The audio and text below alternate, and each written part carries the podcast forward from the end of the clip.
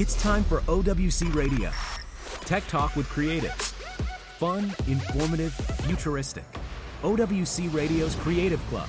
Conversations with host Serena Catania.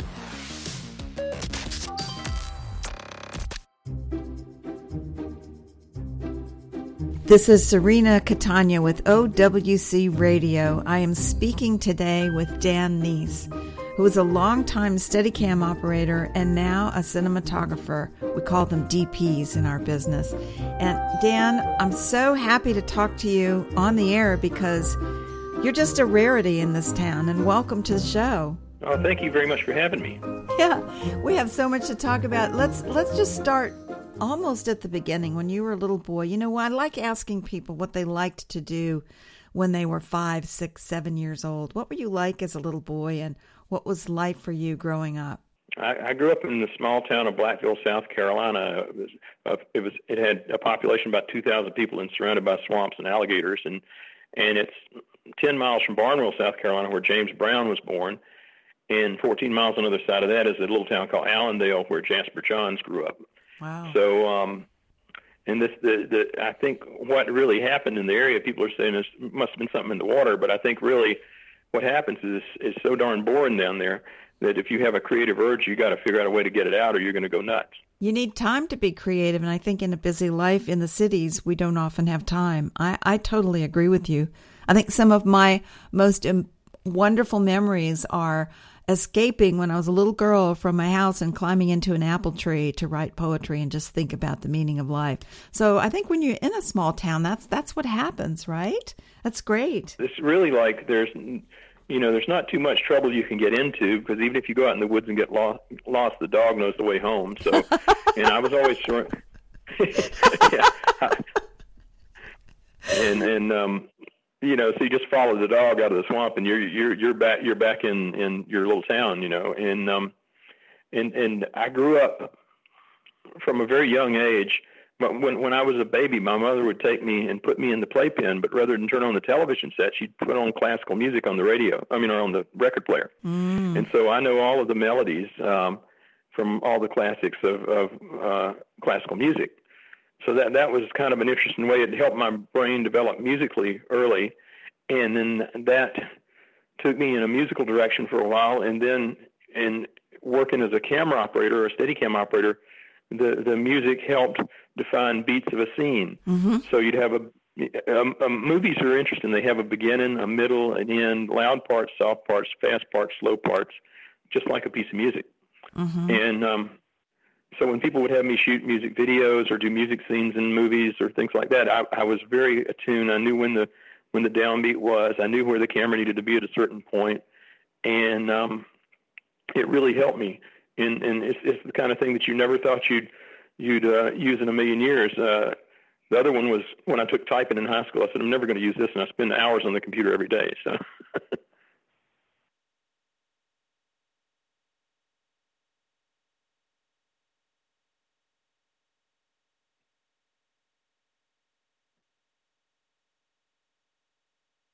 I, I was uh, when I was in the seventh grade. I won a medal for playing Overture Eroica on the oboe, and um, then I but I would bounce around in the band from oboe to saxophone to to uh, some of the horns to some of the drums to uh, it, it, it was a very uh, uh, uh, fluid and fascinating thing for me. And we had pianos in the house, and I could kind of poke on those. You know, I, I was as a kid, I was pretty lucky that I could pick up almost any instrument and get some sort of musical sound out of it.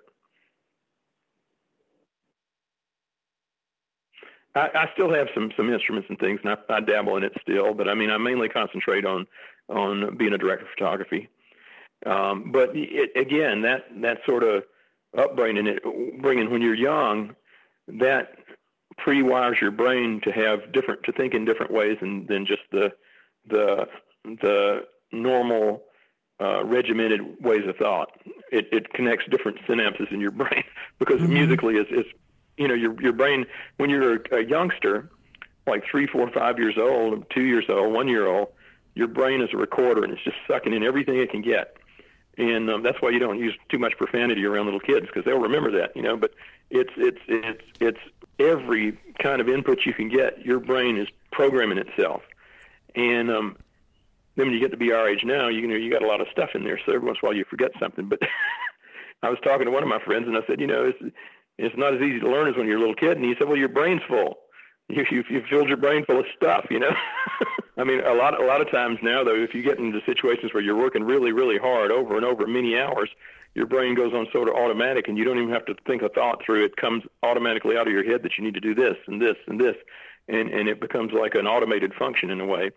And um, but you have to be careful of that and over, override it because you don't want to be doing the same thing over and over and over because you want to keep creating things. And and I, I tell people a lot of times if you have a creative mind, you have to keep it busy because like in between jobs, if you're not working, your mind's still going to be creative.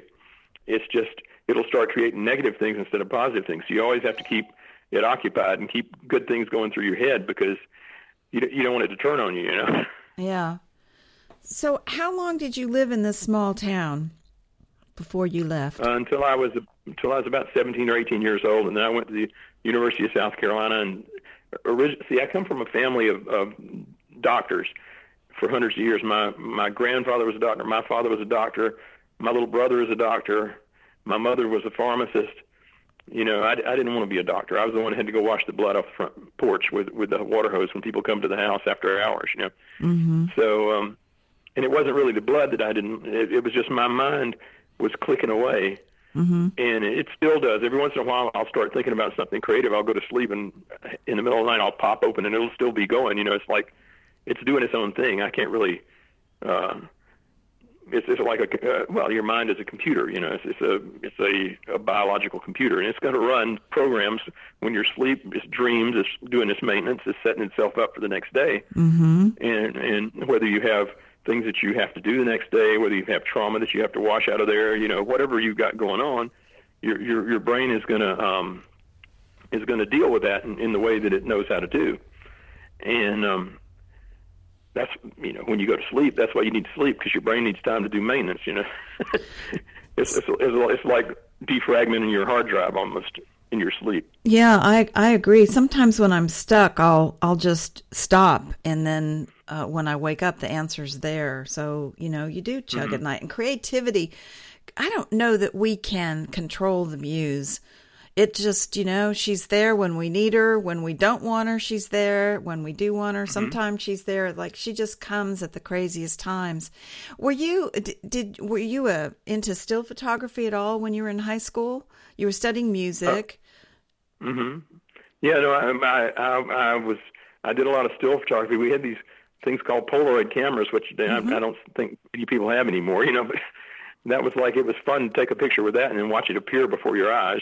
Mm-hmm. And um, the first ones, when the picture would come out of the camera, you had to peel it apart, and then you had another little thing of uh, with a, a wiper on it. And you had to wipe on the um, the Polaroid image to fix it, or it would go, it wouldn't stop developing. You know, mm-hmm. and um, but then we had a lot of film cameras.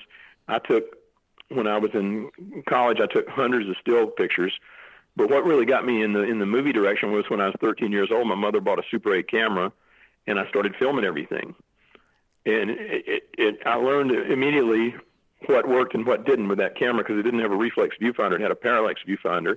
So I wasn't actually looking through the taken lens. So the first few films, when I got close-ups, I, they were they were not framed properly because the, you weren't looking through the lens. And so I kind of figured that out, and and that was back when film was cheap. You could get a um, a roll of Super 8 with processing included for three dollars.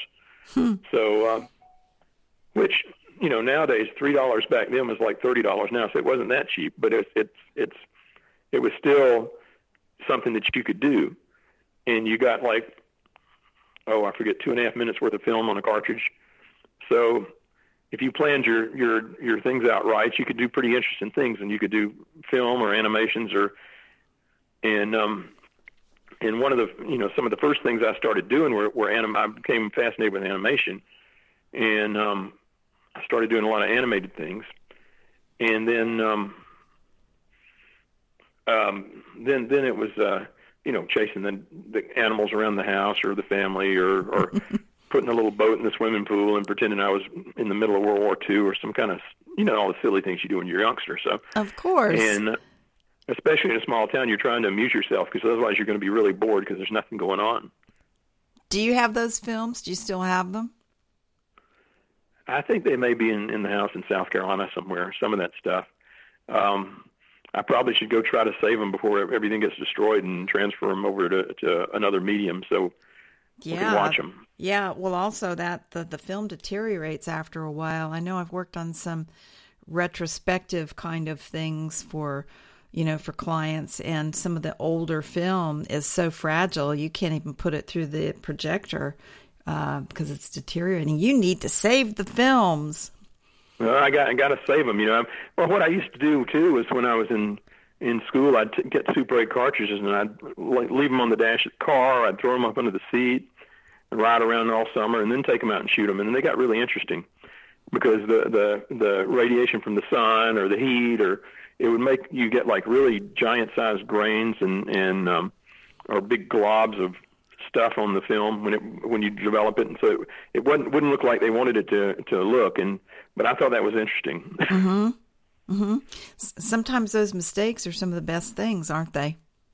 Yeah, they are. I mean, you you get happy accidents that happen, and and um, I'm I, I would go out and shoot things. I remember one time we had an assignment to go out in a junkyard and shoot different things, and I shot this bolt that was sticking out of a piece of metal somewhere, and somehow I didn't set the camera right, and it was like five stops underexposed on on slide film, which is like the kiss of death. But then I, the guy had it developed, and it was really interesting looking because it looked like this sort of dark monster coming out of the, the, the blackness, and um, so that that sort of gave me some ideas, and um, I tend to um, embrace those ideas and think outside, you know, uh, differently than, than other people think when I do things sometimes. Because to me, the, the ordinary is kind of boring, and I want to do something different. Do people ever say to you, you need to look at this person's work and that person's work and that person's work before you start directing or producing or filming or being a DP?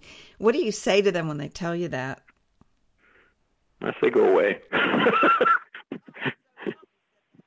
I am so glad you said that because I really believe that creative people need to have confidence in their own muse, in their own creativity. You need to listen to that voice. And I think that's why your work is so good.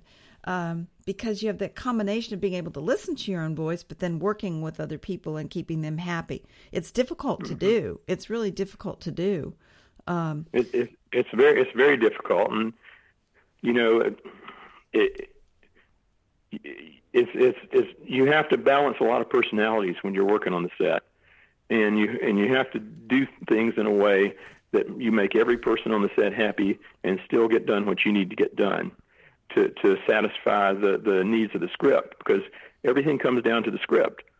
The, you read the script. I mean, I've read so many scripts now. When I read a script, I watch the movie in my head as I read the script. Mm-hmm. I already know what the movie, at least in my mind, is is is formulating to be, and then when I finally meet with the director after I've read the script, I'm like, well, you know, I don't know how you see this, but when I read the script, I saw this, and I saw these images here, and this here, and this here, and this here, and this is what the the script told me it needed to be, or the movie needed to be. And sometimes we'll agree, and sometimes we'll disagree, but it's a starting point for us to have the conversation about where we're going to go with the film, and what the film is going to um, eventually become. And that that's incredibly important because what what what you have to realize is when you start making a film, everybody has to be making the same movie. You can't have somebody be making one movie over here and another movie over there. I mean, they all have to be coming together for a, a common purpose and a, with a common vision, so that you accomplish what the director wants to see out of that script. Because it, and, and essentially, it's the director's movie, and you're there to help him or her um, bring that to fruition to the best of your ability. Mm-hmm. So let's go back to back in the late seventies. Um, you're working on your master's in uh, media arts, right? You're at University of South, mm-hmm. of South Carolina, and then when did you when did you start shooting news? Because see, I think news is a great training ground for several reasons. But when did you start working in news? In when, Columbia. When I was in graduate school, uh-huh. when I was in graduate school at WIS Television in in Columbia, South Carolina, I was the NBC affiliate, mm-hmm. and um, I was what they called a news trainee. So I would be in, I'd, I'd in the morning I'd go to my classes. In the afternoon, I was a graduate teaching assistant in charge of the Oxberry animation stand. And in the evening, about six o'clock, I would go to the news, the news station, uh, get in my little van with a dish on top, and sh- and go with the reporters out until about midnight or one in the morning, and then come home and get back up about six and go back and get ready for class.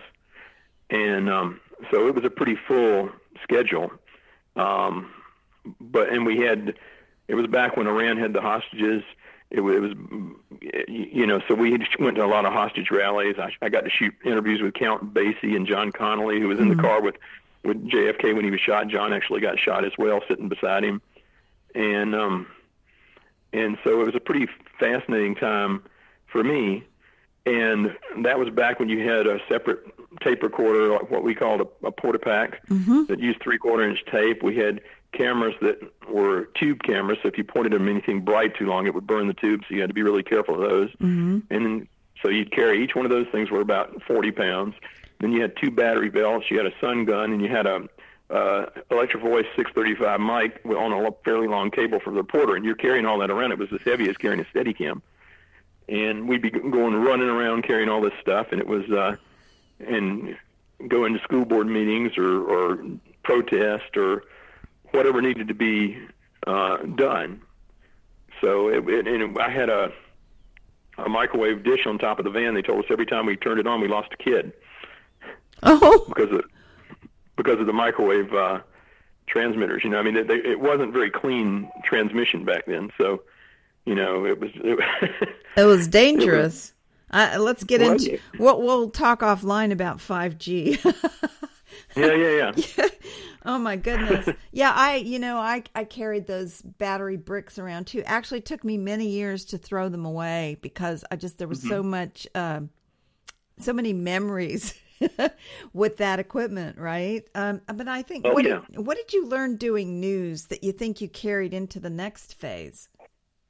Well, you learn when somebody's out there blowing somebody away, you can't ask them to do it twice. You got to get it the first time. You know, it's like if if you see something, and we, you know, you'd see really horrific things, and and it would be like, well, you got, you know, I'd go out in the van, you know, whoever was with me before, or, or whoever had the van previously, two of the lights would burn out, and I'd only have one light left. Mm. And and and you know, you do with what you got, you know. And in the news business, if you could see it, it was good. Mm-hmm. It it didn't have to be artistic; it just had to be documented. Mm-hmm. So. um but it, it's some of the best training you can ever have for the film business because you you learn that you can't fool around and you don't have time to get second chances. You better get it right the first time, or you may not get another chance. And a lot of times that's true in the film business too. There may only be one good take, right? And you better get it.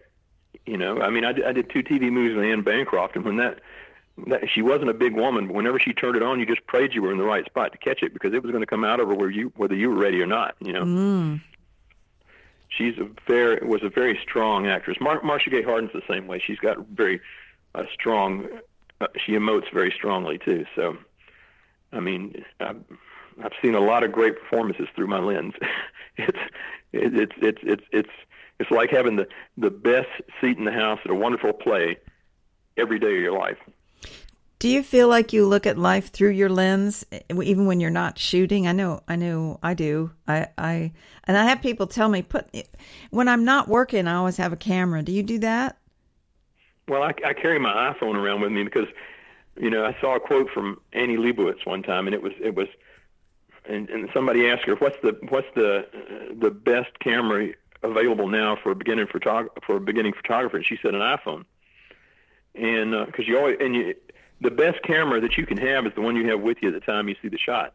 So mm-hmm. whether you have it on an iPhone or an SLR or, a, or a, a Super Panavision 70, you know, you, you, you can just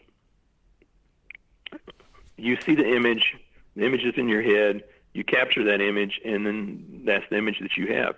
When I went to, I've been to Italy and France a few times over the last few years and I'd send back pictures, and people say, "These pictures are beautiful. What you take them with?" And when I tell them it was an iPhone, so they can't believe it. And sometimes people put like little teary faces and stuff, and I'm like, "You didn't feel that way before I told you it was an iPhone. If I never told them it was with an iPhone, they never would have realized what I took it with." You know? Absolutely, absolutely. It, it, it, it's not the size of the wrench; it's the person behind it. Mm-hmm. Absolutely. So if you if if you, if you're if in your mind's eye you see something and whatever tool you have with you allows you to capture that, then you've done well. That's awesome. You are doing what you are supposed to do. Doesn't it feel like that? Does it feel like life has brought you to where you want to be? Well, I, I mean, I lived in that little small town, and I, I thought, you know, making movies was impossible. So I would try it, so I could fail and come home and get a real job like raising pigs. But, but, uh, but you know, it worked, and I'm still here, and I'm living in Los Angeles, and I'm doing what I want to do, and and I'm I'm really pretty happy with that. Yeah, I pinch myself every day because it's like I'm really getting to do this. This is this is amazing to me. It, it's it's fascinating and amazing, and and I still love it and love to do it uh, whenever I get the chance. So it's it's.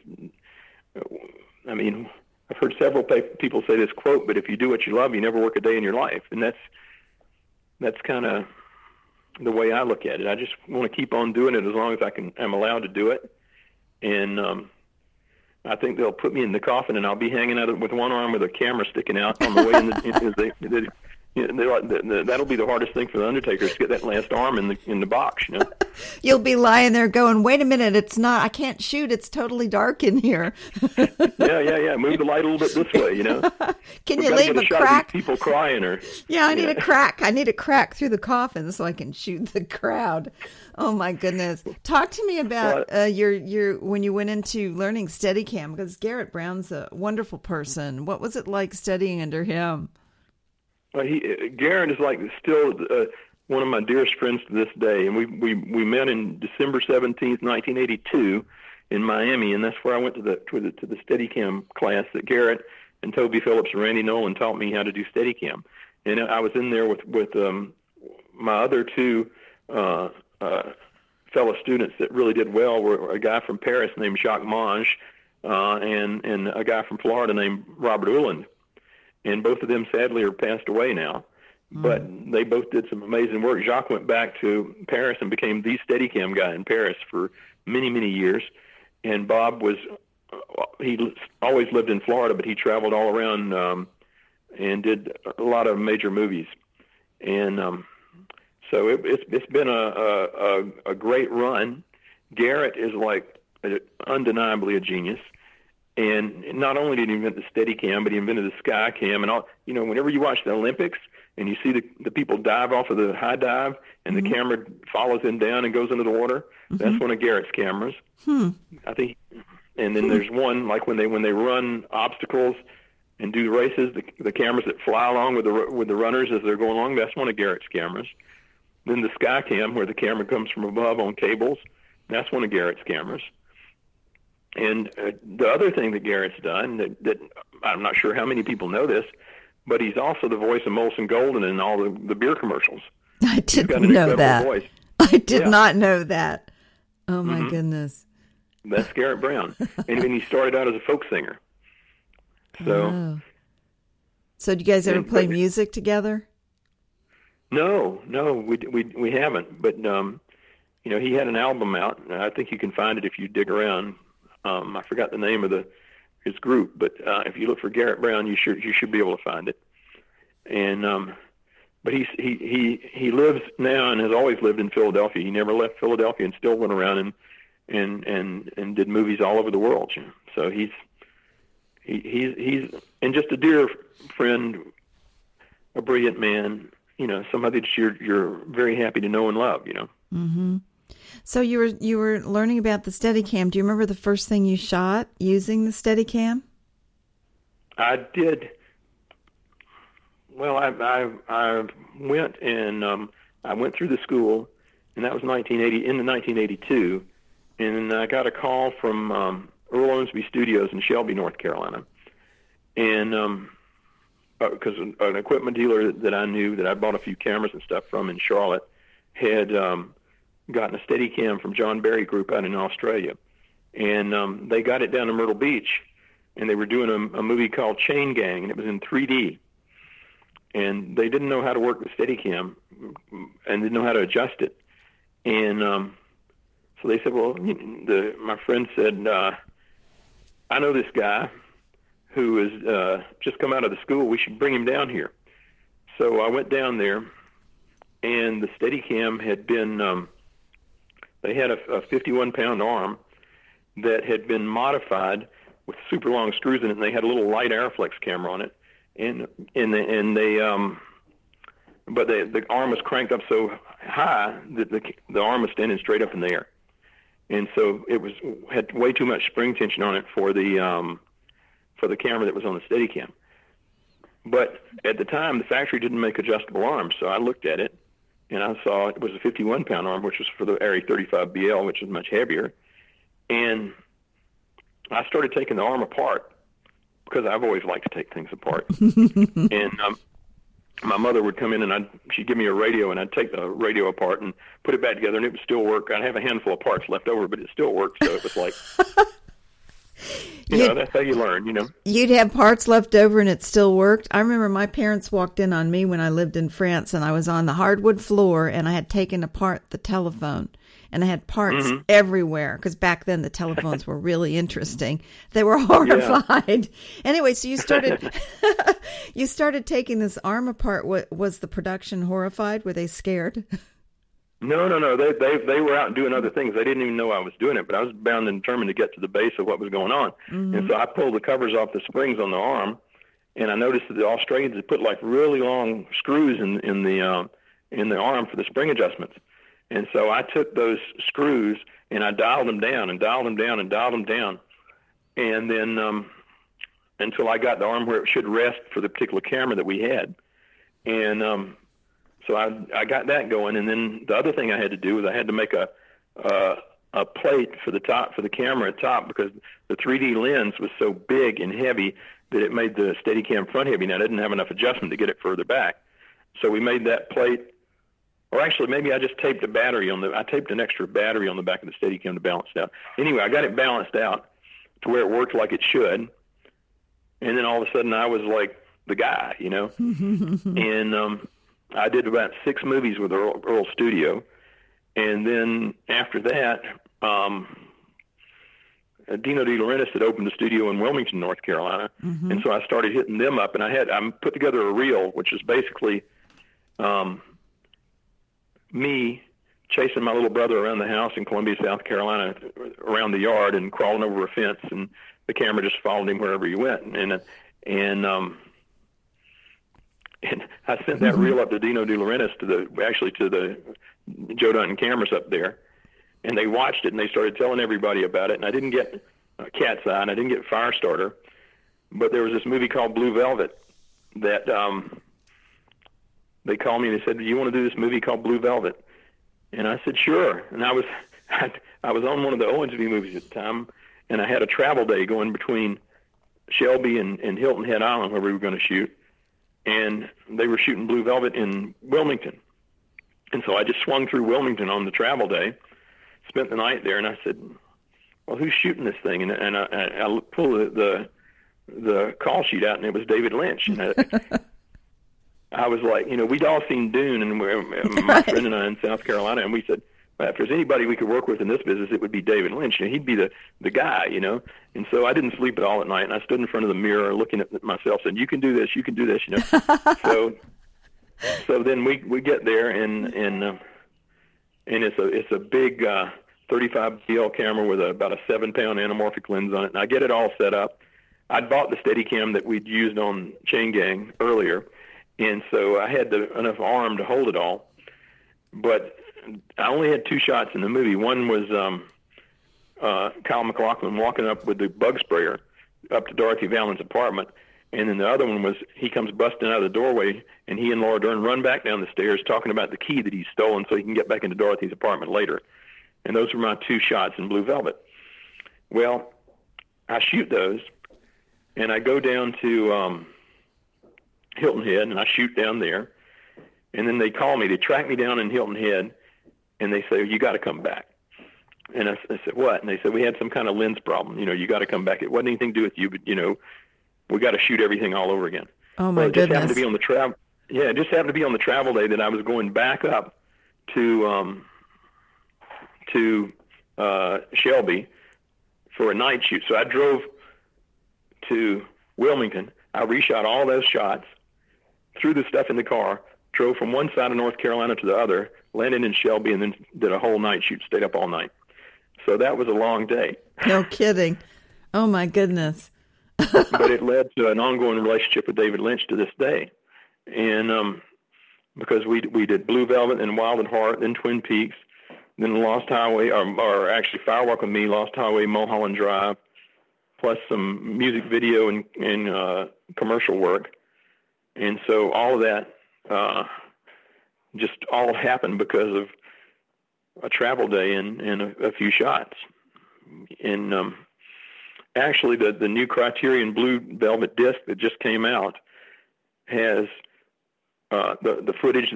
David found the underexposed footage in a warehouse in Seattle. How it got up there, we don't know, but it's got those uh, lost shots in it, hmm. and then it's also got a documentary of us making Blue Velvet, um, which is really strange to see myself from 1985 with my little Steadicam, you know, and then and it. then um, there's uh, an interview that we did a, uh, several years ago. Um, that it's, it's a series of interviews called uh, what is it? Uh, it's by Benedict Fancy, a, a filmmaker up in in Wilmington, where we went back to the locations where we did Blue Velvet and got on that stairwell and actually um, walked through and talked about how we did it and this is where we did this and that and and um, it's pretty fascinating. So if you get that Criterion disc, you can have all this, and um, so that that was that was kind of fun and and that got me from doing the the first Shel- uh, uh, Earl Owensby movies in Shelby. We blew everything up.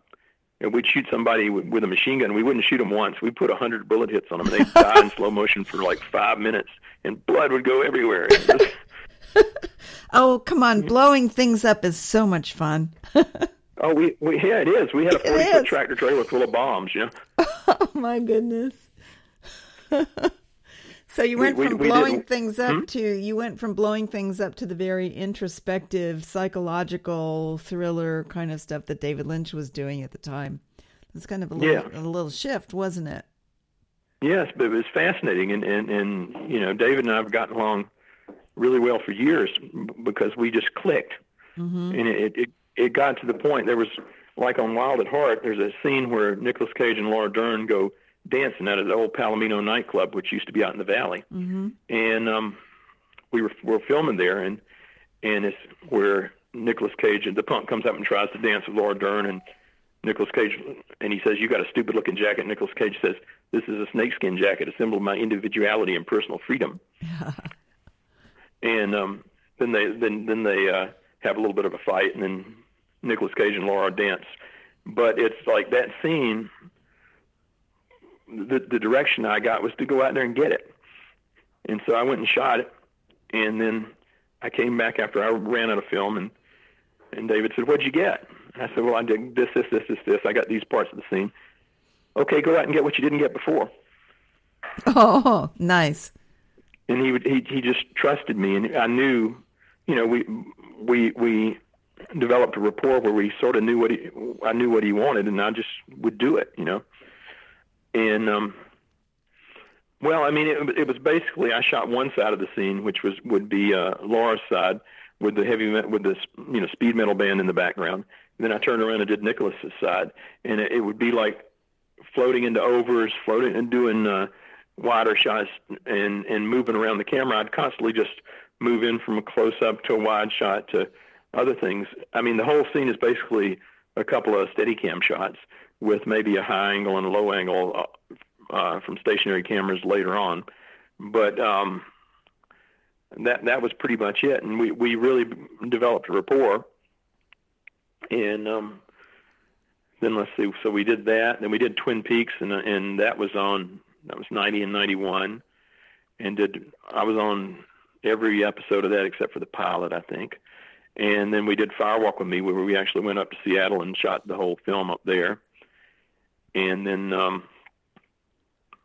and then uh, after that it was Lost Highway. I don't know how and you then, keep track of everything. You have so many credits. I, I, have to look at IMDb to see what I've done because I can't remember. Yeah, yeah. Well, so what is David doing now? What is? Are you guys still working on things together now? I, I didn't work on the new Twin Peaks. They had a whole new crew. Uh, but uh, David is, has got the David Lynch Foundation now, which is for uh, it originally uh, was formed to help kids learn through meditation, and then it evolved into like veterans, uh, army or, or military veterans to help them overcome PTSD, and it's kind of developing this massive worldwide organization now for for uh, TM, and so he's pretty busy with that. And he also, uh, I mean, David's foundation or his his what he started out with was being a painter, and so he he paints a lot as well. So he's he's a, he's a pretty uh, prolific individual.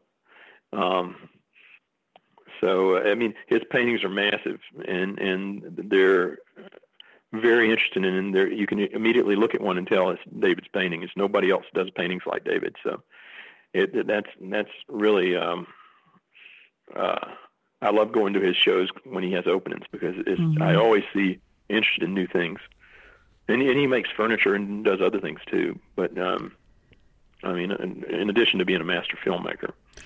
So, in the days when you were using the Steadicam, you, I mean, and you did that for many years. I think it was just recently mm-hmm. that you sort of dialed that down a little bit, right? But you yeah, were 2010. You, yeah, you were there in the heyday. I mean, the Steadicam was still fairly new, uh, right? Mm-hmm. And and uh, you, you, could you could count everybody on two hands that was doing it when I started. Mm-hmm. What did you? What was your style back then that gave you some notoriety? What caused people to kind of notice your work? What do you th- looking back? Well, I went to the school in Miami, and then I went back to South Carolina for five years by myself and developed my bad habits. And but my my style was always a little different than all other Steadicam operators. I mean, people notice it, and it's where some of them were more rock solid and dolly like. I was always the the camera always had a bit of a a motion and a float to it that was was it became a character. Which I mean, a lot of us when we would film things, the the Steadicam could be either an observer or a participant. So it it, it, it and it kind of can kind of float back and forth between those things. So um, my style was always a little more flowing and and and although I could be precise, uh, sometimes I wasn't precise on purpose, or, or I would put the camera where it needed to be in other ways. So, would I be right in I mean, saying that in a lot of the scenes, your camera was the POV of the character? Uh, because it feels alive when I look at, you know, when I look at uh, some of the clips you've put up of your work, it mm-hmm. breathes. Well, it breathes. I mean, the, the, yeah. Well, the opening of of Scream with Drew Barrymore, where I, sh- I shot that. Um, that's always very. Um, I did a few things. I mean, it's it's a fairly solid take, but I did things like when I'd push in her on, on her when she would when she get the weird phone calls and things, I'd just twist the camera just ever so slightly when the guy started threatening her when it started getting strange, and um, and then we chased her around the house and out the front door, and there was a lot of different things that went on uh, Wes Craven saw, said the next day after he'd seen the dailies, it was the best first days dailies he'd ever had on any movie. Oh, that's um, awesome. Wes that's was awesome. a lovely man. I did I did two movies with him. The uh, Scream and then the People Under the Stairs. And um, but I you know I I was constantly working on different movies. So sometimes I'd do three movies in three different towns in a week, and so I'd do part of Scream and then I'd go and do uh, do another movie in another town, another movie in another town. I'd wake up in a hotel room, I wouldn't know where I was, and I'd go look out the window, I still wouldn't know where I was. I'd have to find a phone book to know what town I was in. Well, you must have been exhausted. I don't know. I don't know how you did it all, but it, you're it was, still doing it. Was, it. Yeah, it was. It was. It was really pretty crazy. There, there was a lot of times where I spent my my life in super shuttles and on airplanes and in hotel rooms, and um, I would, I would. It was not unusual for me to lose five pounds a day uh, carrying this weight around because I'd sometimes I carry 18 for 18 hours a day. I'd carry 100 pounds around, you know. So, um, and not all of it would be walking. Some of you running, going up and down stairs, jumping on and off of cranes, mounted to vehicles. The um, opening of, of Lost Highway is the title sequence is me hanging off the front of a camera car in low mode with an Arri 3 with a with a Panavision anamorphic about two inches off the road, um, going 35, well, we're going 35 miles an hour in 24 degree weather, and the camera's running six frames a second, so it's the equivalent of 140 miles an hour. And we I had to hang out there for 16 minutes in the wind chill for um, so we'd have the full roll of film to put the titles on because we needed the full four minute roll Jeez. for all the main titles of the movie. And um, I had on two pairs of long johns, all my street clothes, a snowmobile suit, a ski mask, two pairs of gloves, and by the end of the run, um, I could only open one eye. I couldn't feel my fingers, and I'd slobbered all over my face. But it was worth it because the the camera looks very good, you know, and, and David still tells the story about how cold it was and how long I hung out there. you couldn't come back in; you were frozen. I, I was I was there. I was, and I had to be very careful because if, if we hit a bump and I let the camera go down further than the two inches above the pavement, it would hit the pavement, and then the whole camera would be sucked up under the camera car and be destroyed. So it was it was quite a, an undertaking, you know. No pressure. So no, no pressure. No, well, no, you, you you just do what you got to do. It's what's got to be done. It's like uh, the opening of Wild at Heart. I'm running up and down the stairs with Nicolas Cage, and he has the fight with the black guy and beats his head into the terrazzo floor, and we're all over those carpeted stairs down at the at the Elks Lodge downtown, and I think they call it the Park Plaza Hotel now, but it was the Elks Lodge when we sh- shot there. They shot Journey videos there, and I shot another or worked on another movie there called uh, Rockstar, which where we shot upstairs and we carried Technocranes up the stairs, and then oh, we did another thing for the for um, well, I think it was LG uh, 3D televisions and stuff where we did a bunch of stuff in there too. So it's a popular location down by down by MacArthur Park in Los Angeles, and um, but I mean, I did all those things for for for David, and then I did a couple movies for Quentin Tarantino.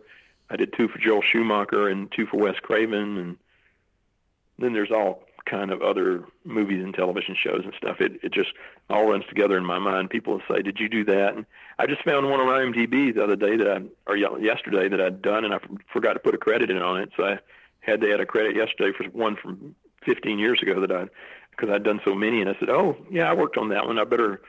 stick my name on that one too but it, but I mean, you know, the whole opening of Jackie Brown was me with steady Steadicams and dollies and stuff uh, because I was a camera and Steadicam operator on that, and um, and then I did the Steadicam on Grindhouse, the Death Proof segment of Grindhouse with Quentin too. So, um, well, I saw and, uh, you at NAB and you were leaving to go on a shoot. Were you going to Africa? Where were you going when I saw you at NAB in April? Oh, in April, I was going down to Tucson to scout a cowboy movie that I'm supposed to do in November. Oh, okay, all right. And and uh, because I I just come back from doing something else, and then I'm I'm I've got a movie I'm supposed to shoot before November in um in a house that Albert Einstein used to live in, a beach house Albert Einstein used to live in, and so um and that's going to be sort of like a a big chill with a haunted twist at the end sort of thing so that'll be fun. And um, it's not a dull life, you know. it's a wonderful life. How do you manage yeah. to have? I mean, twenty four seven sounds like with you. Um, well, it can be. You know, it depends. Like beginning this year's been a little slow, but then things are starting to pick up now, and it's probably going to be like a rat race all the way to the end. You know, but um, a happy rat race, though. You know, yeah. little happy rats running. yeah, it's wonderful. So you made the the switch from Steadicam to uh, being becoming a cinematographer DP. Do you do you like that? Tell me about that world for you. I, I do like that. I'm I'm I'm I'm actually happier doing that than I did was as a Steadicam operator. I mean, I, we just had a um a, a premiere of our movie about Mary Pickford called "Why Not Choose Love," a Mary Pickford manifesto at the Ace Hotel downtown in the United Artists Theater that Mary designed. And we showed our Mary Pickford movie, and it's the 100th anniversary of United Artists this year, which Mary founded. So that showing went really well. We had 800 people there, and um, it, it was it was fun for me because I got to make uh, modern day uh, Arri Alexas look like 1909 film cameras, and so that was a bit of a challenge. And we had really great performers. Jennifer DeLeo was the director. Um, uh, Sophie Kennedy Clark played Mary Pickford. Cary Elwes played D.W. Griffith. Luke Arnold played uh, Douglas Fairbanks, and we had Balthazar Getty in it, who I already knew from Lost Highway, and um, it, it turned out to be a really uh, interesting, good little film. Um, that that I got to pull out all the stops and make it. It doesn't look like any movie you've ever seen. Can it, we see it? Is it out somewhere where we can see it? Uh, we still got to do a few little things uh, mm-hmm. to it before they're going to um, release it, I think. And so, what's what's going on is we still got to do titles. I want to do one final color pass mm-hmm. and things like that. And but then you know it'll be, it should be out. I'm guessing in the next year or so. You were talking about how it didn't look like any other movie I've ever seen. Can, can mm-hmm. you keep going there? Because I I, I, all of a sudden I'm going, oh well, I want to see it, and I interrupted you. My mouth moves too fast sometimes. I apologize. you know, I just this is so fascinating. So you you were starting to tell us what was different about this film. Well, it it it, it doesn't look like any film you've ever seen. It, it, it the story is not like any other film you've ever seen. It it all takes place in Mary Pickford's head, and it's the the premise of it, which is.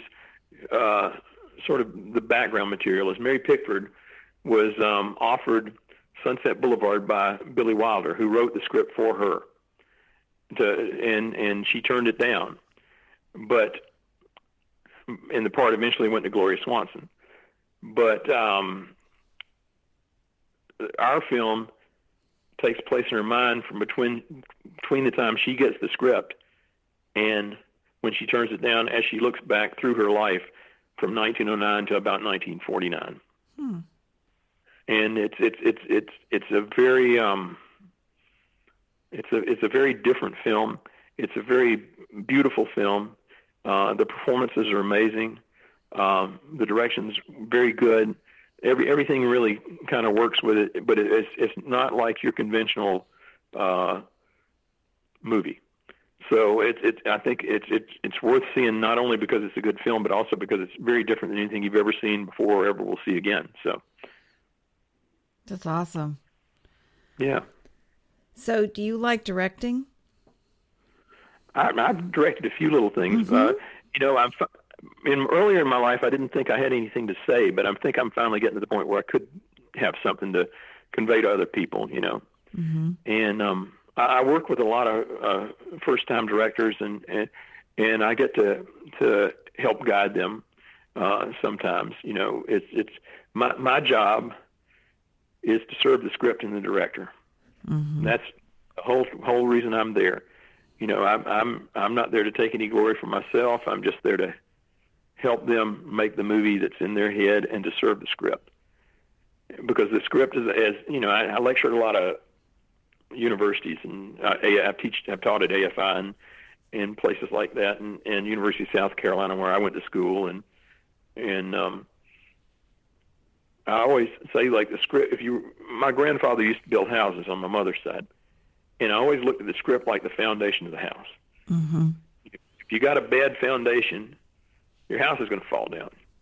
You know, but mm-hmm. if you got a good a good foundation or a good script, then you've got something to build upon to make that house and be a, a, a good sturdy house that'll last forever. But you have to be faithful to it and not try to like do too many modifications because the the the script itself tells you everything that movie needs to be. It's right there on the pages. You just look at it, you read it, you know exactly what you need to be doing. And um, so if if you follow that and are faithful to that, and you and the director see eye to eye on what that should be, then you come out and you can make a very a lovely film. If you if, if you and the director are not seeing eye to eye and button heads, it's gonna, it's not going to be a very pleasant experience, and the film's not going to be very good. No, you're right. You're you right. Know, and, and so it's it's. I mean that that being said, sometimes you get a bad script and and and um and the right director and the right actors can save it. You know, we we had a scene in school making chicken salad out of chicken shit. You know, and and it, and so you'd have to you you take what you're given and you do the absolute best you can with that, and um and you you go forward. You know, it's like I mean, when they first gave me the, the script. How do you shoot that? Blah. Anyway, go ahead. well, no, it's, it's it's like well, a perfect example is they gave me the script for Scream, which when when they gave me the script, it was called Scary Movie. That was the original name of the movie, and um, I read the script and I thought, oh man, this is awful. You know, I don't.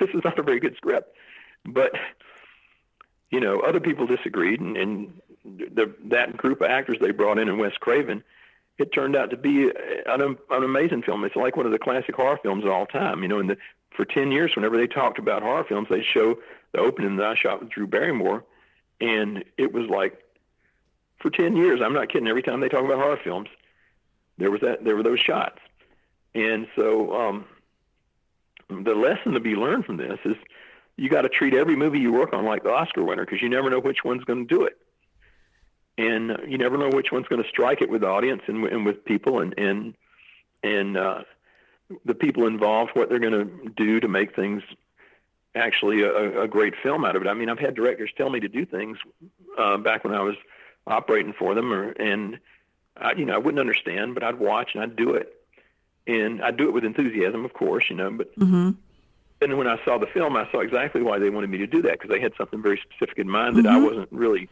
mm-hmm. grasping at, at, at that moment in time. And um, and so every time I read a script and, and think about it and watch the movie that I see, I always think of like, well, what would the director think about this? And you know, mm-hmm. then we start the dialogue. I mean, when we did the Mary Pickford film, Jen, Jen DeLeo and I started meeting eight months before we shot shot the movie, we met and we started talking. We met for lunch, and then we'd talk, and then we'd look at pictures of Mary, and we'd we'd go and discuss and discuss and discuss for months. And then we brought in uh, the the the production designers and, and the costumers, and we'd sit down and say, well, if we did this, and if we did this, and if we did this, we could have this effect, and how do we want this scene to sell, and blah blah blah blah blah, all these things and it's a, a luxury to be able to do that because then you can have time to really hone in on what you're trying to do. Because some films you get and you you come in like a week or two days before they want to roll cameras and they're saying, "Okay, we're going to shoot," and I'm like, "Okay, we're going to shoot, sure." you know, it's hard to be creative when yep. you don't have any time to let your mind wander. Your mind has to wander. You have to, mm-hmm. you know, you have to allow that. Mm-hmm. Hmm. Absolutely. So you, you, need you need time for that the ideas to gel and things. But I mean, I'm good at from the news days. I'm I'm good at, at landing on my feet and shooting. You know, so mm-hmm. And the films that I've shot that way, they still look good. They still work. Um, it's it's it's all these things are, are important though. So you, you it just becomes a different movie if you if you do that approach to it than if you have time to really set it up. And Mary needed time to to to for us to think it through and to gel it because we it's a it's a it's a very um, different approach with the art direction. With the cost, the costumes are amazing, the performances are amazing, and but it's it's and the you know we got some really incredible images that we wouldn't have done if we just jumped into it and just said okay shoot shoot it you know. Mm-hmm it's it's it's a different. I, I think if you have a movie where you want a, a frantic feel to it, and having a short prep time on it uh, may give you that. It, it, you won't be able to like think out long-term results on it, but you some some movies they don't want that. Some some they just shoot it, be done with it, move on to the next one. You know, so. I, I tend to want to do interesting things though, so uh, having a little time to think it over is is a bonus to me. So Dan, you're an eternal optimist. I love the way you take any situation and try to turn it into something positive. I think that's wonderful. What is the one thing you think the younger generation needs to hear from you that uh, that you would want to say to them? There's a lot of kids out there with iPhones, with the DSLRs. Uh, you know, they can't afford or even don't want some of the larger cameras that we grew up with. Uh, what do, what do you tell them about what's important uh, to take with them well, so that they can have their story come to life? Don't try to start at the top. Get, mm-hmm. get in with a camera, get in with a camera department or whatever department you want to be with. Work with people that are better than you are, and learn. Because if you start at the top, you're robbing yourself of a foundation of really great knowledge that that um, that you can you can learn from others. I mean, I started out in South Carolina, and we might do a job as a loader, or an operator, or a DP, or whatever. But I've done all the jobs in the camera department. Mm-hmm. And but but the other thing is, is I've worked under some amazing directors and amazing camera people. And I keep my I have a theory that I call eyes open, mouth shut. And um, that's awesome. Which means it, it, what that is is if you see somebody doing something, watch them and try to figure out what they're doing rather than asking them what they're doing. Because if you watch them and and figure out what they're doing and say, "Oh, that's why they're doing that," you'll remember that forever. Mm-hmm. But if you ask them a question and they say, "Oh, I just do this because of that," you'll forget it, and it's not ingrained in your brain. And the one of the things in this business is you want to take um, the knowledge that you learn and the in the the the things that you see and file them away. So when you go and do another film, you won't have the exact same situations, but you'll be able to say, "Oh, in this film we did this and this worked that way. If I modify that here, um, I should get a result similar to this." And you can you can you can draw upon all that knowledge that you've saved up over the years. And um, you know, I just realized it's been since the news days. I've been doing this for 40 years, hmm. and there's a lot of knowledge in that. I mean, I, I worked with Allen Daviau, Alex Thompson, uh, Uli Steiger, you know, all these wonderful cameramen, and uh, uh, Roy Wagner, uh, Bob Primes, just amazing, amazing amounts of knowledge just to work with these people and have them say, you know, well, you know, if you did it this way, it might be better, and this would be better, and this would help you, and if you do this way, you will run into trouble with this, and these are things that you file away rather than having to learn it all over again and start at square one. Mm-hmm.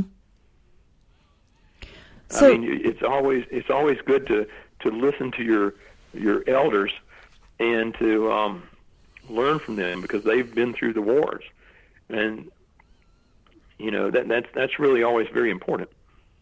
I'm sure there are times when you give a commitment and then somebody that you care about very much calls you and you can't do it. That's really hard, isn't it? Well, yeah. I mean, Spike Jonze and and, and Michael Bay and uh, uh, Chivo, the, all these guys.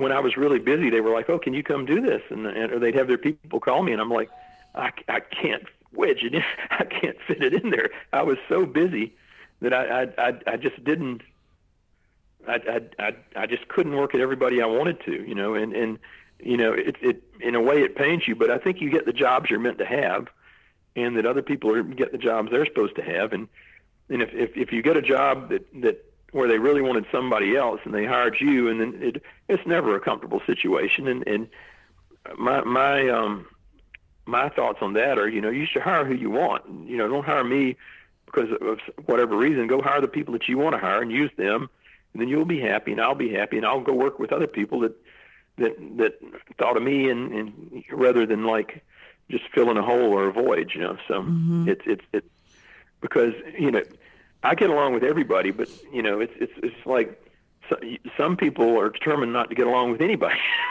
yeah. And um, there are a lot of interesting characters in our business. I want to take yeah. a, a, slight detour, but I, I want to talk to you. I can't talk to someone like you without bringing up the subject of light.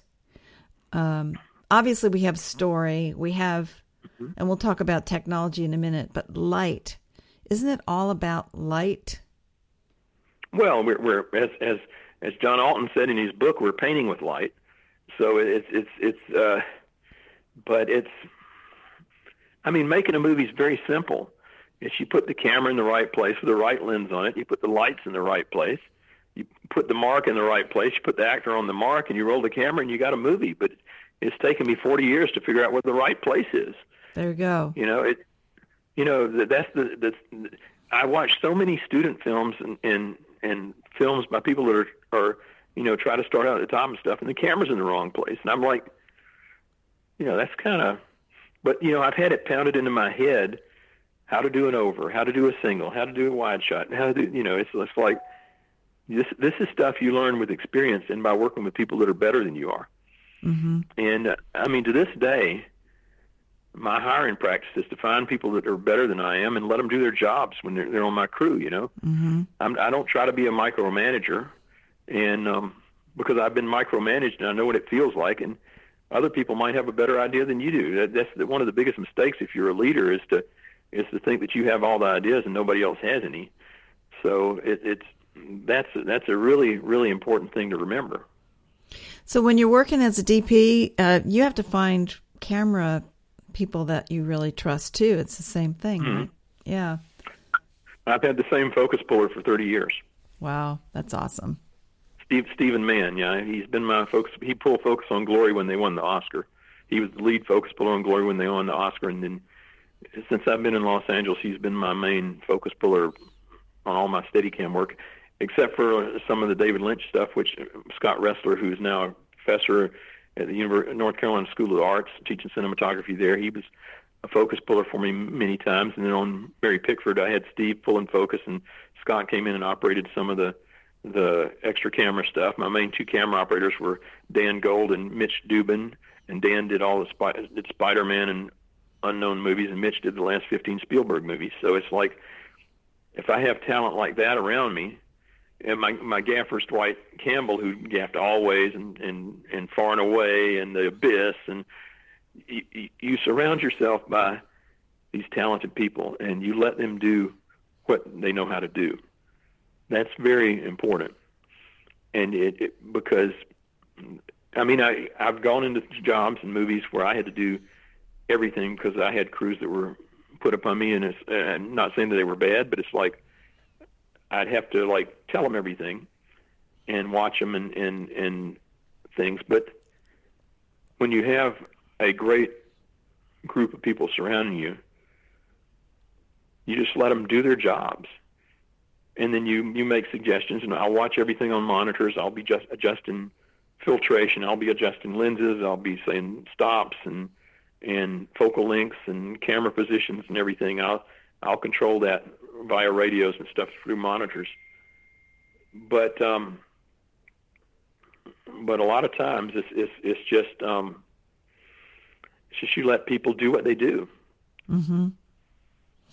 And that's why you've won so many awards too, because people love what you do, and and uh, you you're just you've had an amazing career. How has technology challenged you? Because things have really changed since that first Super 8 camera that your mom had to now where you know you could be shooting on just about any kind of camera but the analog to digital was a huge jump and everything in between. You seem like the kind of person that adapts easily or was it hard for you? It's it's it's I, I, I try to stay on top of all the latest stuff or a lot of it you know but now now it's coming through at a, like an astronomical rate so it's like it's almost overwhelming in in a way but you have to still learn a little bit about each one of these things and what might be the best way to do it. But again, it comes back to the it's not the size of the wrench, it's the person behind the wrench. Mm-hmm.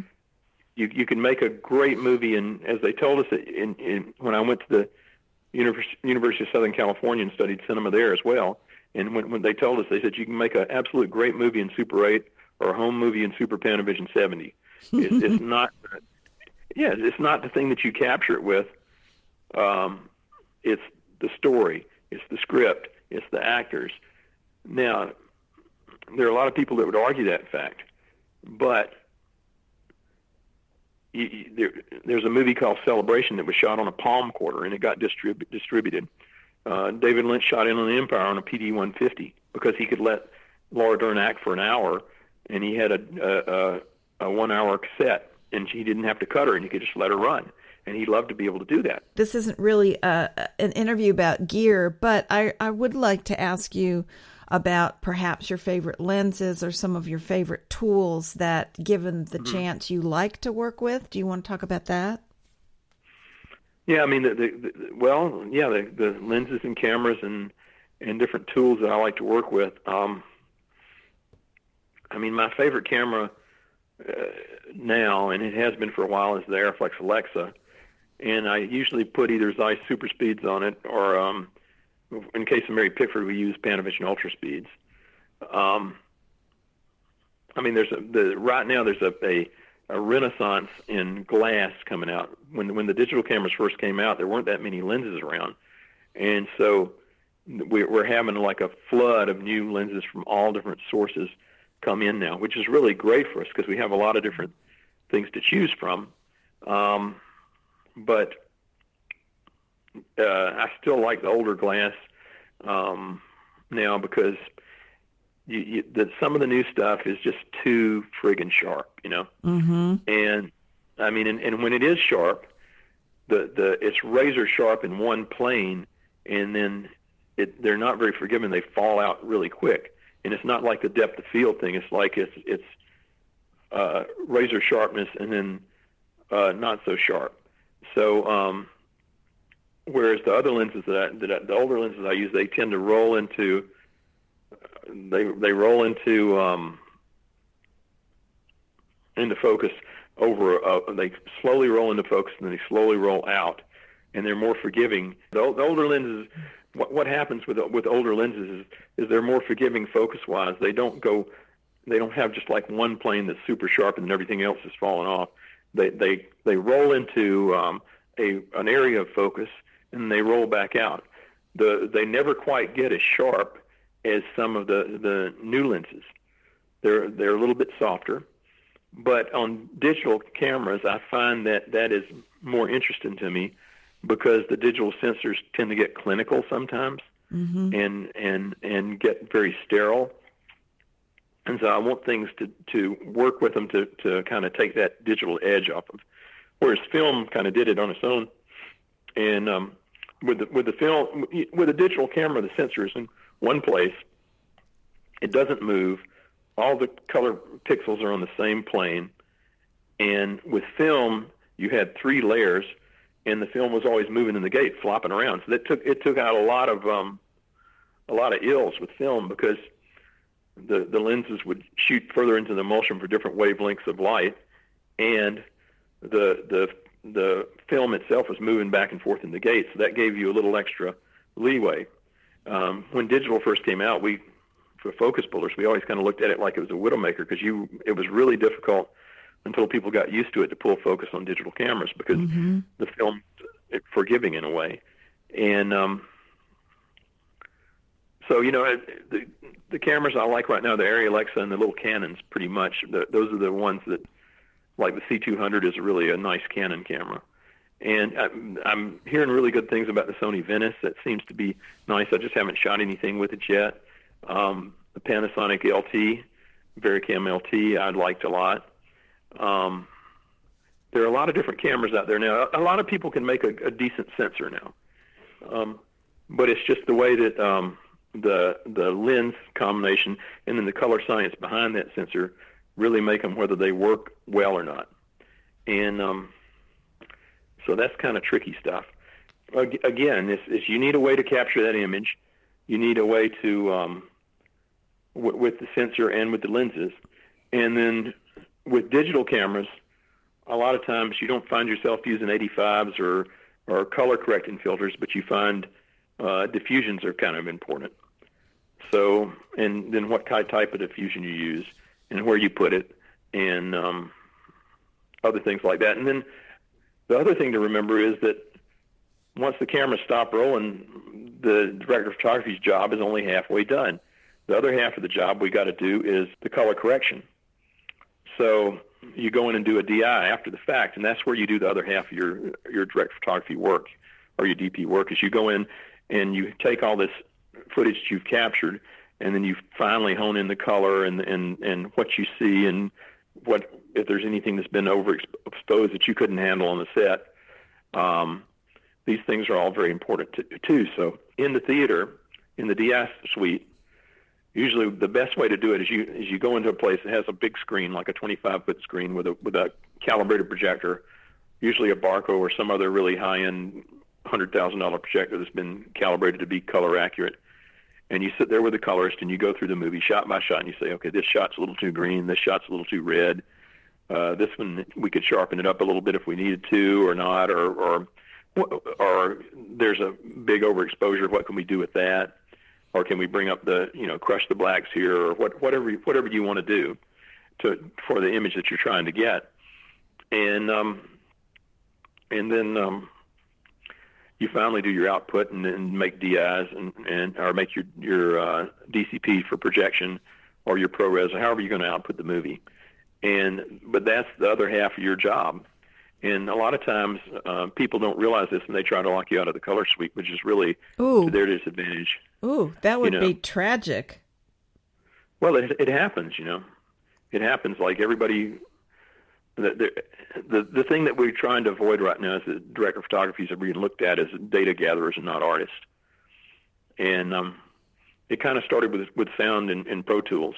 Is is the um, people were recording Pro Tools, and then they have a certain uh, engineer that would record the main session, and then they'd go to, do, to change it, and they say, "Well, we don't need you anymore. We got your numbers," you know. So, and, and That's but sad. there's certain things.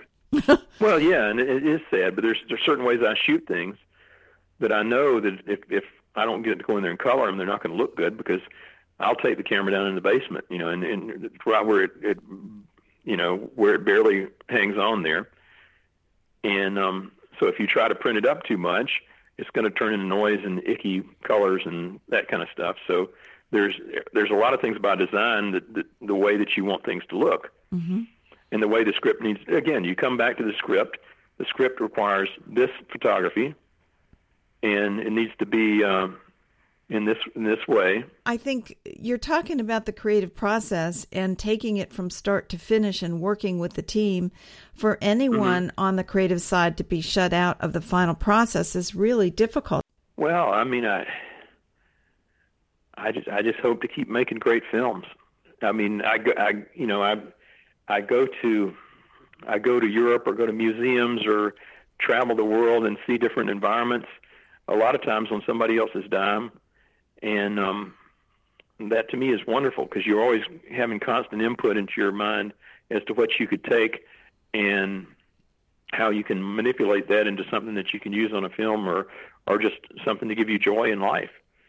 Um, that that's that's really one of the one of the main things for me, and to um, to just have constant curiosity Mm-hmm. and constant constant uh, joy. I think you'll have it. I wish that for you. I wish that it continues well into the future.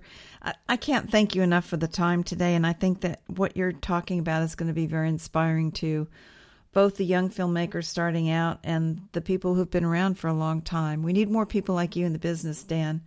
So, uh, Oh, thank you. thanks for your time and your generosity, and I hope that we get to talk again soon. I'd like to actually do another interview with you down the road, perhaps on camera, about the technology and the cameras and the lenses and sound and all of all of those aspects of the the uh, the hardware side of what you do. That might be fun. But in the meantime, thanks for sharing your big heart with us. And and um, I'd like to say this is Serena Catania, and I'm signing off from OWC Radio and thanking Dan Kneece. And do you want people to go to dankneece.com? Where do you want them to go on the internet to learn more about you? Uh, well, they can go to dankneece.com or they can go to my my put my name D A N K N E E C E into IMDb, and that'll have a lot of the different credits and um, things. Uh, ways, I think there's a way to reach me there, um, but uh, you can certainly do it through my website or on Facebook as well. Awesome. Thank you so much, Dan. And thanks everyone for listening. And remember what I always tell you get up off that chair and go do something wonderful today. Have a great day.